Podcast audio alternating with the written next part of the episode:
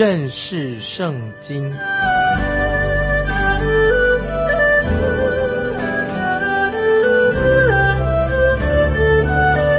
认识上帝的话，把上帝的话带到全世界。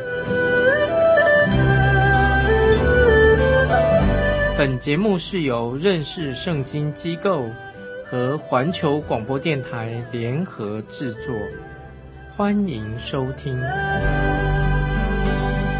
亲爱的听众朋友，你好，欢迎收听认识圣经，我是麦基牧师。我们继续看但以理书第十一章十到十三节，北方的王的二子。必动干戈，招聚许多军兵。这军兵前去如洪水泛滥，又必再去征战，直到南方王的保障。南方王必发烈怒，出来与北方王征战，百列大军。北方王的军兵必交付他手。他的众军高傲，他的心也必自高。他虽然使数万人扑倒。却不得长胜。北方王必回来，百列大军比先前的更多，满了所定的年数。他必率领大军，带极多的军装来。听众朋友，这是特别说到旧约里面的埃及王国跟叙利亚王国之间的互相一直有征战。那么细节我们不必再说太多，重点我要说就是在这段时间里面。以色列国、以色列百姓似乎重复的一错再错，做出了错误的决定，结果他们以色列百姓一次又一次成为这两个交战国——北国叙利亚王国、南国的埃及王国。这段时间重复了做了错误的决定，就成为这两个帝国的俘虏。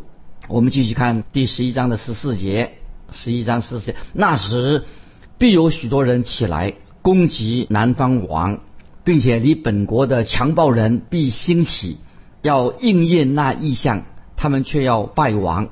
这时以色列国被杀的人很多，他们受到南方王和北方王的迫害，所以他们就忍受了很多很多的痛苦。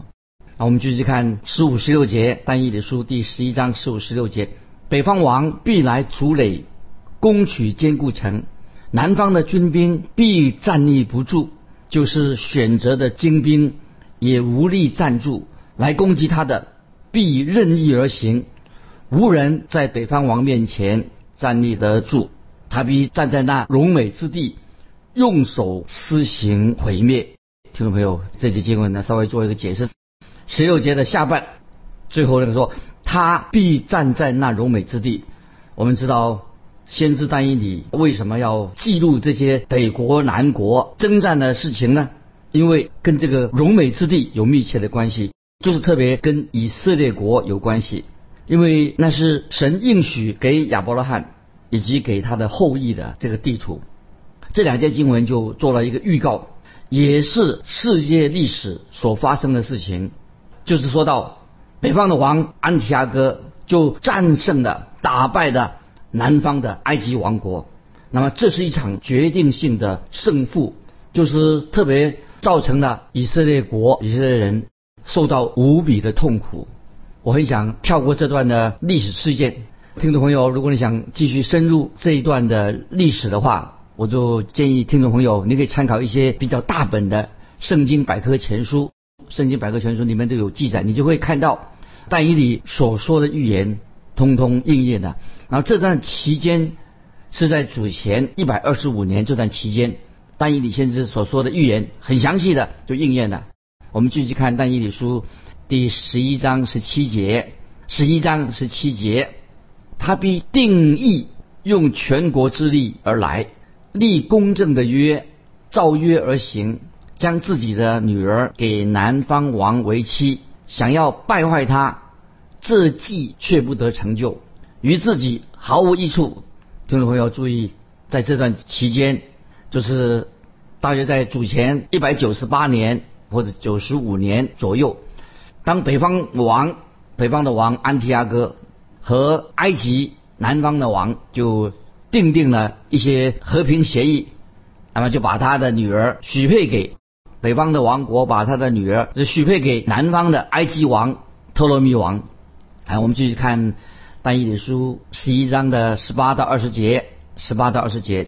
其后他必转去夺了许多海岛，但有一大帅除掉他令人受的羞辱，并且使这羞辱归他本身。他就必转向本地的宝藏，却要半跌扑倒，归于无有。那时必有一人兴起，接续他为王，使横征暴虐的人通行国中的荣美地。这王不多日就必灭亡，却不因愤怒，也不因征战。注意，那一里就十一章十八到二十节讲到这些王的征战。他说：“这王不多日就必灭亡，却不因愤怒，也不因征战啊？什么原因呢？然后在但以理书十一章的十八节上面，刚才我们读过了，他必转回夺取了许多海岛，这是指谁呢？这个就是指希腊和所有的希腊的岛屿这些地方。就在这个时候，北方的安提阿哥王他开始慢慢的扩张他自己的领土了。”他不仅对抗南方的埃及王，他也对抗西方的利西马克王。对西方的王，他也跟他征战。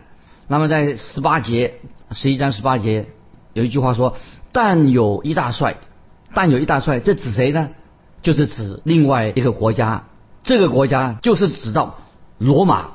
那个时候，他正开始要在西方崛起。那个时候还还没有成为一个大帝国，正开始。这个但有一大帅，就是指罗马正在开始他的军力开始呃崛起了，慢慢的向东方来扩张他的势力。因为罗马国就是他将来要向幕后后来罗马帝国就向叙利亚人课税。早在税务制度还没有有完美的制度之前，罗马人很精明，罗马人已经慢慢的成为世上最精明的课税专家，很会处理这个税的问税收的问题。当罗马帝国这个时候崛起的时候，他就借着啊他所掳掠的百姓征税，就建立起一个强大的帝国。那么这个时候，北方的叙利亚王国正在啊目前慢慢的衰败的，在许多历史的记录里面、文献里面都可以看到这些事情。如果听众朋友想看的话，都可以参考。那接下来啊，我们继续要谈到，听众朋友都要明白，在圣经里面。我们要认识极为邪恶的人，这个就是美国的叙利亚安提亚哥王，这是非常邪恶的人。历史上就可以找到这个人安提亚哥王，他就是圣经所说的小角。但以理书在第八章的预言，这个小角已经在他的身上应验了。接下来我们继续看但以理书的十一章二十一节，十一章二十一节，必有一个卑鄙的人兴起接续为王。人未曾将国的尊荣给他，他却趁人坦然无备的时候，用谄媚的话得国啊！这个是指什么？就是指这个这个邪恶的王啊，叙利亚的安提阿哥王。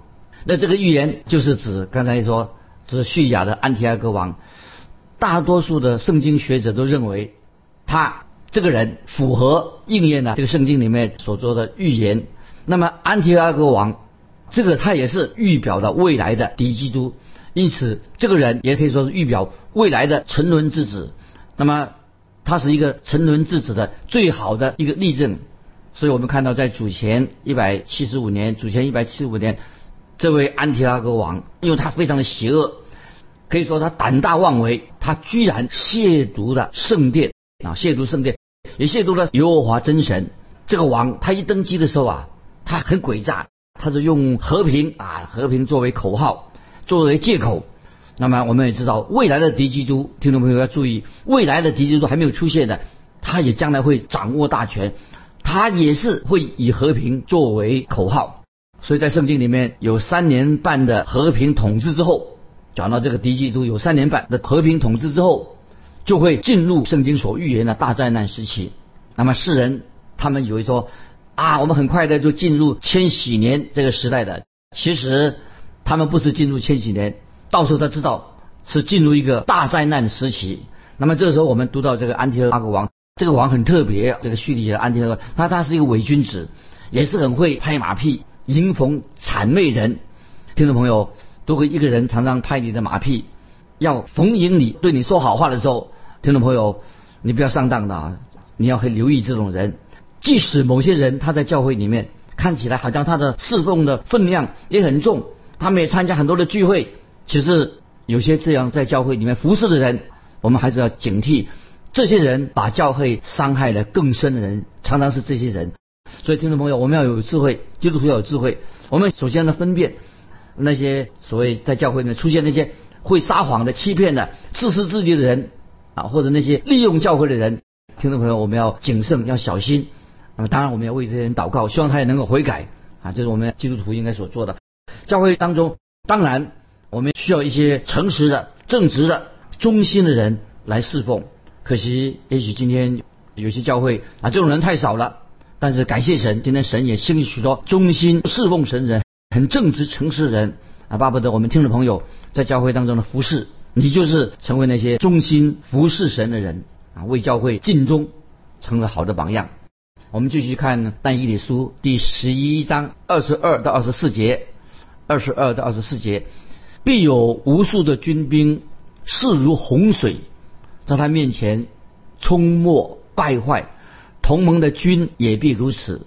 与那军结盟之后，他必行诡诈，因为他必上来以微小的军成为强盛。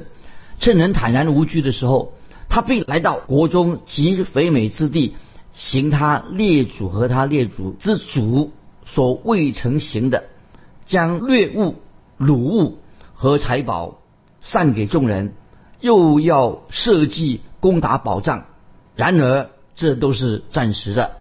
注意这个单一的书十一章二十二到二十四节，这讲的是谁呢？情况会怎么样呢？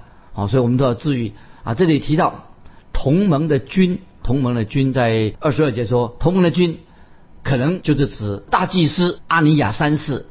这个时候，因为北国叙利亚安提阿哥王他的诡计，他就。废掉了当时的在圣殿里面担任大祭司的，他就废掉他。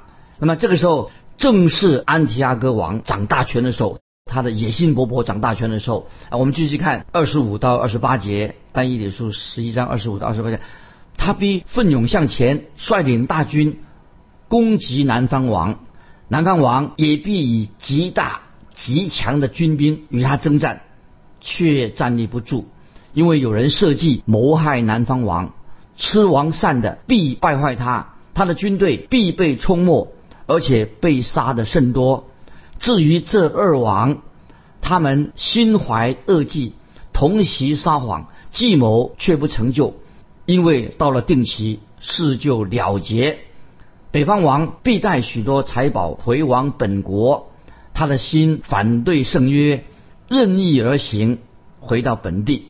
注意，这又是一段预言，不好解释。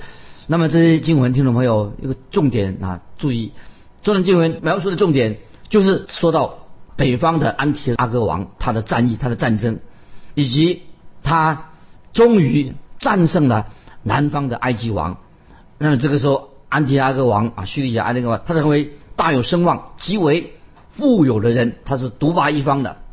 但是圣经刚才我们读的经文告诉我们说。他们同席撒谎，也就是指他是一个不可信赖的人啊，他是个撒谎的人，也显示当时的啊，他们这北方的国、南方的国常常定了一些和平会议，跟现在的和平谈判啊这个会议很相似。那么意思那个时候就是国家啊，北北北方国家的代表、南方国家的代表彼此见面，立了很多的所谓条和平条约，但是这些条约毫无意义，本来就是。最后变成堆废纸，因为大家都不会守约，只是表面的和平啊，定了一些约啊。我们继续看第十一章二十九到三十节，翻译理书十一章二十九到三十节。到了定期，他必返回，来到南方。后一次却不如前一次，因为机骑战舰必来攻击他，他就上胆而回，又要恼恨圣约。任意而行，他必回来联络被去圣约的人，注意这段经文又是不好解释啊。这里我们可以说，就是讲了北方叙利亚安提阿哥王，他对埃及就连续发动了不但第一次战争，第二次的战争，因为这个时候罗马的军舰啊，罗马兴起了新兴的啊罗马国的海军，就是机骑战舰的缘故。那么因为北方的叙利亚王安提阿哥啊，他就违背了跟以色列国他所定的约定，他跟以色列国也定了这个约定。这里特别注意啊，在作战期间，那么当时就有一些犹太人，就自己的国家的犹太人也背叛了自己的同胞，就是在这里所提到这些经文提到的，他必回来联络背弃圣约的人啊，就是在犹太犹大国犹大国这个时候啊，以色列国当中，他们有些人就也背叛了圣约。我们继续看第十一章的三十一节，三十一节。他必兴兵，治兵必亵渎圣地，就是保障，除掉长线的凡迹，设立那行毁坏可证的。那这是谁呢？啊，这个很清楚的，就是讲到美国的叙利亚的安提阿哥王，在主前一百七十年，主前一百七十年就进攻了耶路撒冷。那个时候他进攻上了以后，他就杀了超过十万名的。以上的犹太人，所以说这个叙利亚的北国的安提阿王是非常残忍，在主前一百七十年对这个进兵啊耶路撒冷，那么杀了许许多多的犹太人，那么就这这个又是安提阿个王，他就废除了圣殿当中犹太人的以色列人的献祭的这些制度，他胆大妄为，他就不但废除了圣殿当中呢以色列人的献祭的制度。他自己在祭坛上，竟然啊献上把血放在那边，又把猪的排泄物放在他所设立的祭坛当中。那么他又在神的圣殿里面的至圣所当中设立了一个偶像，把偶像放在圣殿里面啊！这个人胆大妄为，他把一个神像丘比德啊，丘比德的神像，那供那些人来敬拜。所以我们可以知道，这个人就是那所指的那行毁坏可证的人。可是他也还不算是主耶稣所预言的将来那位可证的人，因为这个人还没有出现啊。那设立那行毁坏可证的那个人，真正那个人还没有出现啊。所以这个这时候，北国的安提阿格王只是预表哈，另外那个那行毁坏可证的是预表。所以主耶稣所预言的那个人，当然到现在直到今天还没有出现。那么对于我们今天的基督徒来说，我们也知道，将来要出现的是谁呢？未来出现的就是那个敌基督，他就是那个行毁坏可证的那个敌基督，有一天要出现。那么现在我们读现在的历史，安提阿哥王啊，他在圣殿里面就设立了一个偶像。那么我们知道，将来的敌基督也会在神的圣所当中、圣殿当中设立什么偶像呢？把他自己当成偶像，他把他自己的像设立在圣殿里面啊。所以将来的敌基督是远比这个安提阿哥王这个叙利亚安提可怕的多。未来的敌基督他会把自己做成王，他把自己的像放在这个圣殿里面。听懂没？这我们要特别注意。接下来我们继续看。但以理书十一章三十二节，作恶违背圣约的人，他必用巧言勾引；唯独认识神的子民，必刚强行事。听懂？我们就就在这个时代，这个时代，我们刚刚读这个圣经，在以色列国这个他们的国家，我们已经知道，在以色列本国当中，有小少数的人啊，已经扮演了犹大的。角色啊，他们也出卖自己的国家，但有也有很多忠心的人仍然敬拜耶和华真神，他们依然是信仰非常的坚强。所以在这个时啊，在主前就是新旧约这段这段期间，那么我们看出现在主前一百六十六年，就是神就在这个时一个很败坏的一个时代，那么神就兴起了马加伯家族，所以在主前一百六十六年。有一位祭司啊，有一位祭司马提亚，他的外号叫做铁锤。马提亚，他就犹太人，他就发动了一场革命，就是他起来反抗那些亵渎神在圣殿里面亵渎神的恶事。那么这个家族啊是很出名，在历史里面叫做马加伯家族。这个祭司马加伯啊，他称为外号是铁锤。虽然他们这个这件事情没有记载在圣经当中，但是我认为。在这个就这在这段时间，神就兴起了人来保卫啊，来见证神的荣耀、神的能力。那么我们继续看第十一章三十三到三十四节，但以理书十一章三十三到四三十四节，民间的智慧人必训毁多人，然而他们多日必倒在刀下，或被火烧，或被掳掠抢夺，他们。扑倒的时候稍得扶助，却有许多人用谄媚的话亲近他们。在新旧约就这段时间，这是在新旧约这段期间当中，也是一个苦难的日子。我们已经知道，感谢神，虽然是苦难的日子，这段期间啊，新旧约的从旧约进到新约的这段短的期间，出现了许多忠心的啊、勇敢的为信仰见证的人。就是就像之前的啊，基甸，我们读过基甸很忠心，大卫、以利亚、耶利米跟一样啊，跟大卫一样，就是在这种艰难、受压迫、苦难的日子当中，仍然坚持的对耶和华真诚的信仰，很忠心的，就像大卫王一样，在一种乱世的时候啊，神就兴起一些啊，像基甸、像大卫、像以亚、耶利米等等这些忠心的人。来见证神的荣耀。我们继续看单一理书十一章的三十五节：智慧人中有些扑倒的，为要熬炼其余的人，使他们清洁洁白，直到末了。因为到了定期，事就了结。好，我把这个经文啊很重要，我们再念一遍。单一理书十一章三十五节：智慧人，智慧人当中有些扑倒的。为要熬炼其余的人，为要熬炼其余的人，使他们清净洁白，直到末了。因为到了定期，事就了结。注意这些经文很重要。直到末了是指什么时候呢？当然，先是指到北国的安提阿哥王，到他的这个国家都倒下了北国安提阿哥王。那么，直到末了是指的，就直到敌基督出现。